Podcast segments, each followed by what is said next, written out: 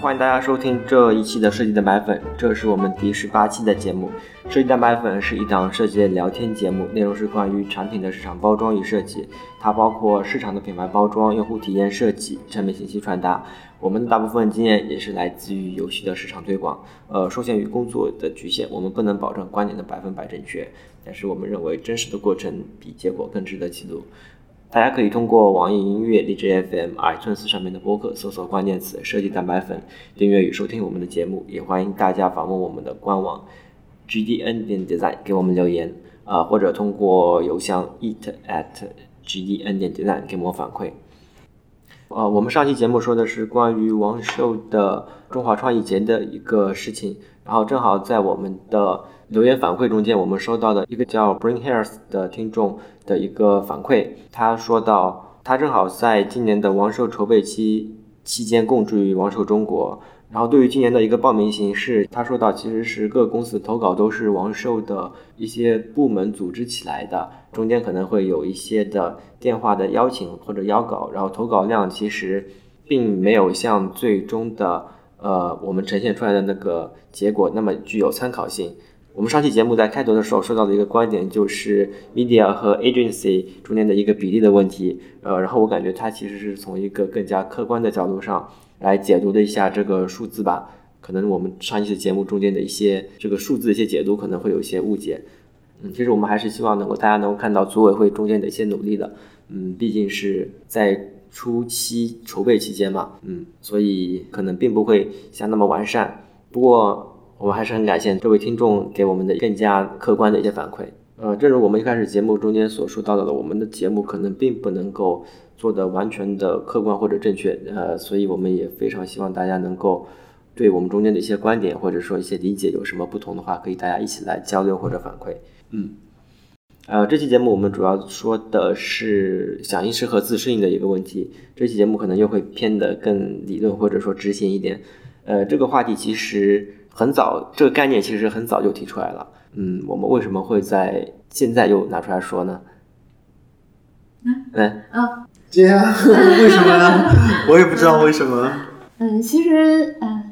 呃，我们说这个话题，并不代表说我们在响应式或者山格化这方面有很强的权威或或者研究。嗯，我们在做这个播客的时候，其实一开始也是为了，呃，将我们的工作做工工作内容。和经验做一个汇总。第二个也是希望我们能够，嗯，自己发起这样一个课题，能够带动我们自己去学习和研究。所以，因为这段时间呢，刚好，呃，我们手上有做了一些系统类型的网站，然后，嗯，更多的去用到了响应式的这样的一个设计。当然，我们在之前的官网啊或者什么的也也有在做，但大部分我们的视觉设计是偏向广告和。呃，比较视觉化的这样的一些网页吧，呃，所以我们自己接触到这个东西，然后我们呃自己在将这部分内容做一些整理，然后也在这里分享给大家。那如果我们在呃后面的一些内容里面有哪些不够客观或者不够准确的，也欢迎大家一起来和我们一起探讨一下。嗯，所以这就是我们为什么做这一期的目的。就像刚才小燕所说的，就是我们正好在做这个专题的时候，我们发现现有的理论其实还是比较多的，哪一个是好，或者说我们去怎么去选择这些理论，或者怎么去解读这些理论，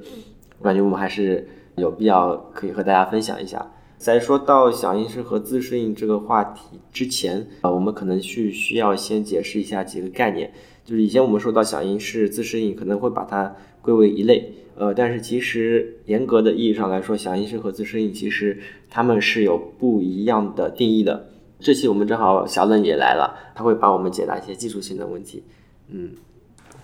嗯，大家好，我又来打酱油了。其实对于响应式或者自适应，其实对我来说的话，这两个概念其实并不是很清晰。我习惯上进日常工作中的话，可能也会把这两个概念或者说两个说法会同时。去说，非要定义一个概念的话，在我的理解是这样的，就是所谓响应式的话，就是当你访问一个网站的时候，不同的设备，PC 端或者说移动端去访问这个页面的时候，你你展现的内容可能布局排版是感觉是不一样的，但实际上你访问的还是同一个页面，那这样的话可以定义为响应式。那所谓自适应的话，其实就是说，当你访问一个网站，例如说百度的时候，你访问三 w 点百度点 com，你在 PC 端访问的时候，嗯，出现的结果，它的域名还是三 w 点百度点 com，但是当你在移动端去访问的时候，它就会自动跳转到了 m 点百度点 com。也就是说，当你的设备不同的情况下，你访问的页面看似是同一个，但其实页面地址已经有变化了。这就是说，嗯，它的网站服务器自动适应了你的那个设备，然后根据你的设备去给了你不同的一个页面。嗯嗯，我在我的理解大概就是这样的一个嗯，理解。再通俗点打一个比方，你最终的一个设计稿，它可能就是一杯水，然后它倒在了不同的容器里面。这个容器可能就是你的 PC 浏览器，或者你的手机浏览器，或者是其他的一些终端上面。然后它的内容量应该是不变的，它只是会根据这个屏的形状，然后来做一些伸展收缩吧。这个叫响应式。然后自适应的概念就是说，不同的设备它在内容上面有筛减，它都不是一杯水了，它可能是三杯水。呃，分别适用于不同杯子容量的三杯水。嗯嗯，它每一杯水可能都会对对应的容器会有一个优化，嗯，然后这个叫自适应，呃，我们可能一开始需要先明确一下这两个词的一个概念。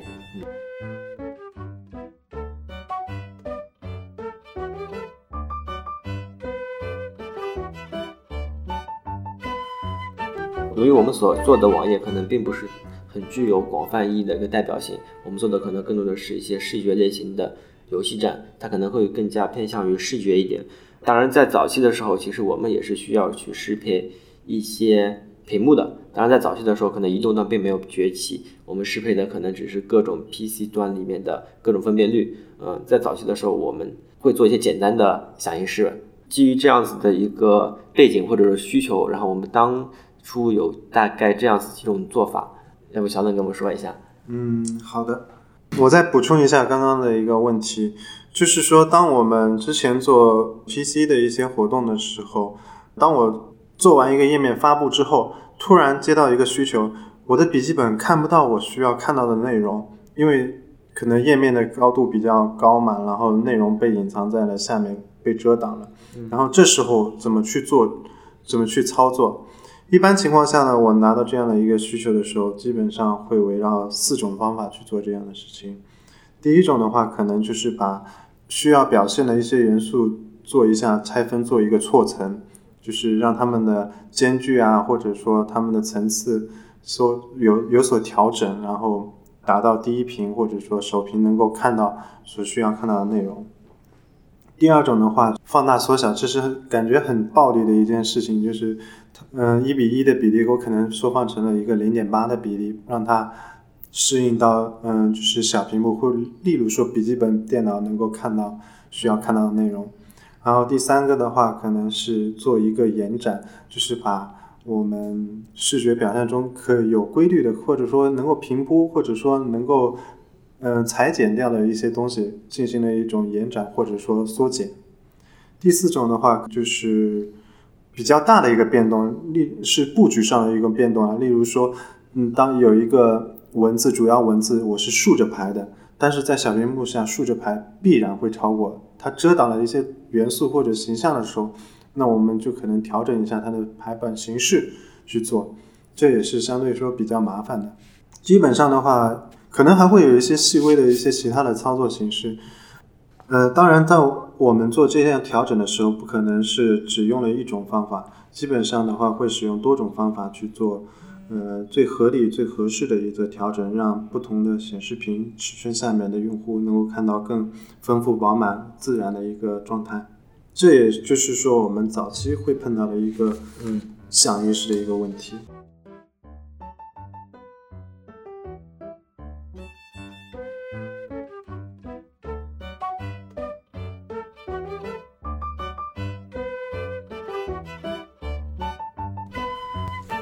呃，刚才说的其实是第一种情况，就是视觉类可能比较重的，它也并不需要去做一个多终端的一个扩展的情况下，我们一般是用一些小优化吧，我把它理解为是小优化、小小调整，然后让它有一个更好的一个体验给到大家。第二种类型就是系统性的网站，并且它需要一个多终端、跨平台这样子的一个背景。就好比说我们，比如说我们打开一个淘宝，我们可能需要在 PC 端，然后移动端，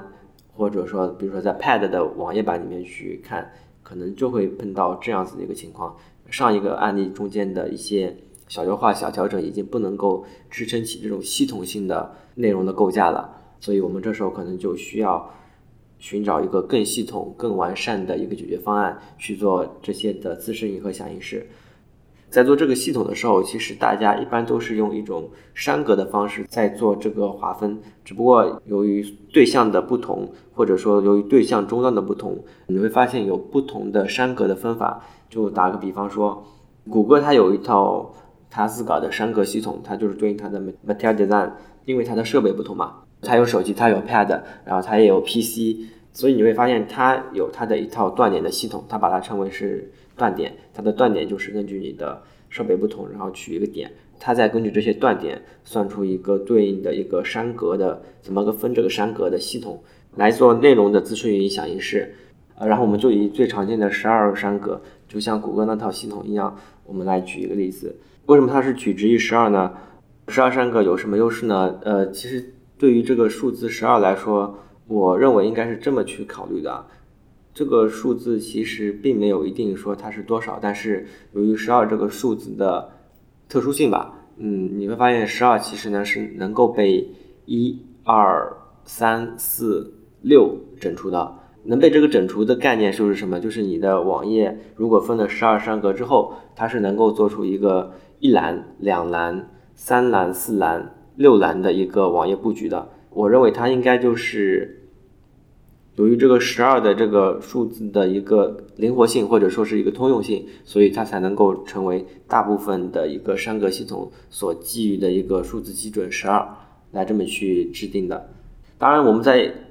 呃一开始使用这些山格系统的时候，我们还出现了一些误区。就是你会，我不知道我的页面是怎么去划分这十二。打一个比方说，我这个页面可能它并不是铺满一个内容的，比如它是像一个论坛形式的，它的内容只在中间，但是我却把我整个页面从头到尾，比如说是一九二零的一个内容，却全部分了十二。你会发现这个时候这里面的分法其实是有关键点的，就是说你是需要把你内容展现的最大的区域。那一个区域中间去分成十二，就是去掉两边，而不是说我们完全就是从头排到尾，或者说我们只取中间一段把它分为十二。我感觉这个可能是在我们制作过程中间可能会容易碰到的一点小提醒，或者说是容易碰到的一些问题吧。当然，十二是一种普遍性的一种删格方法，但是我们你会发现这种标准啊，其实并不一定一定要是用十二就只能是十二。网页上你会发现，呃，其实网络上面会有很多。其他的分法，呃，就好比说，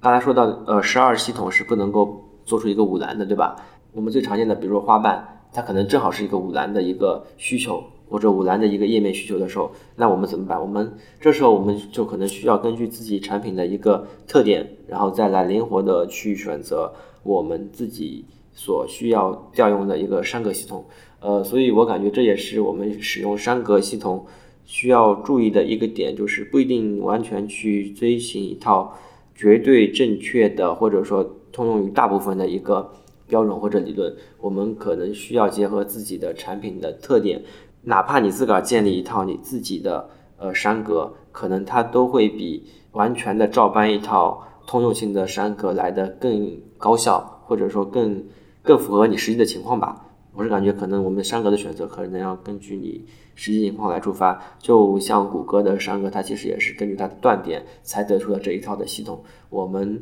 其实不能只看它到底是分多少十二栏还好，还是我们要根据我们最终的一个终端就是断点的一个情况来做一些选择。然后这个大概就是我对于响应式自适应中间栅格系统的一些分栏的一些基本的理解吧。嗯。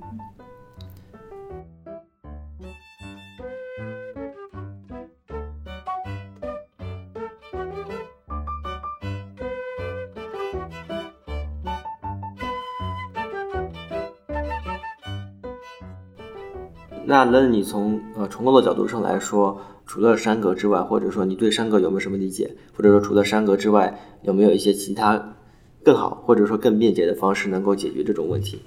嗯，好的，就是从前端的角度来说，山格的话规范了设计，那么我在我们在做前端开发的时候，可能就会更便捷、更便利，因为已经全部是规范死了嘛，所以我们就可能以更快、更快速，或者说减少了一些思考或者一些计算，就能得出结论。然而，除了平时工作中除了使用栅格的话，我们会有其他的一些。例如说混搭的形式，百分比布局啊，或者说用 Flexbox 啊这些新的 CSS 的一些技术层面的形式，能够便捷的、快速的呃做到表达或者是呈现的一个布局格式。嗯，就最左边一个正方形啊，最中间一个正方形和最右边一个正正方形，两边对齐，对对，这时候用 Flexbox 可能也就两个 CSS 的一个写写进去就完了。嗯嗯。早期没有 Flexbox 的时候，我们就需要通过 JavaScript 啊或者其他的形式去把它实现。其实它是很偏最终实现效果这个角度上的是解决问题，是吧？它就是有的设计稿好什么样子的，但是它其实对这种延展性啊不是系统性，其实它并不是很关心，是吗？嗯，其实 Flexbox 的作用就是说简化了一些原来更复杂的一些嗯布局的形式。可能说之前我们用代码或者用其他的形式能够。做出你需要的效果，但是我用了 Flexbox 之后，我可能两句话实现了你二十句话的功能啊，就是这个概念。嗯，山格的一些理解吧，刚才论从重构的角度上来谈的一些山格的理解，我是感觉，呃，其实刚才已经说了一部分了嘛，说响应式和自适应它并不是完全区分的，并不是说你只用了这个就不能用那个，更多情况下你是需要结合你的需求的特殊性，然后有选择的去运用这两个方法。然后还有一个就是关于山格，然后山格其实有很多选择，但是我们不并不能说哪一种山格的一种分法是最好的，这个也是根需要根据你这个产品的特点或者产品的一个内容来做一个选择。呃，还有一个就是山格能不能对你的设计有一些提高，但这个就看你怎么去理解什么叫你的设计嘛。比如说我运用了这个，我在做一个系统性的一个专题或者系统性的一个。